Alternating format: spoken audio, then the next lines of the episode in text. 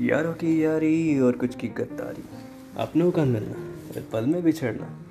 प्यार का बुखार और मंजिल का इंतज़ार, इसी पल सफ़ों को छेड़ने और दोबारा जीने के लिए आया हूँ मैं, शुभम सिंघानिया आप ही की तरह मैं भी ढूंढ रहा हूँ वो मंजिलें, जो हमें जीने का एक नया कारण दे सकें।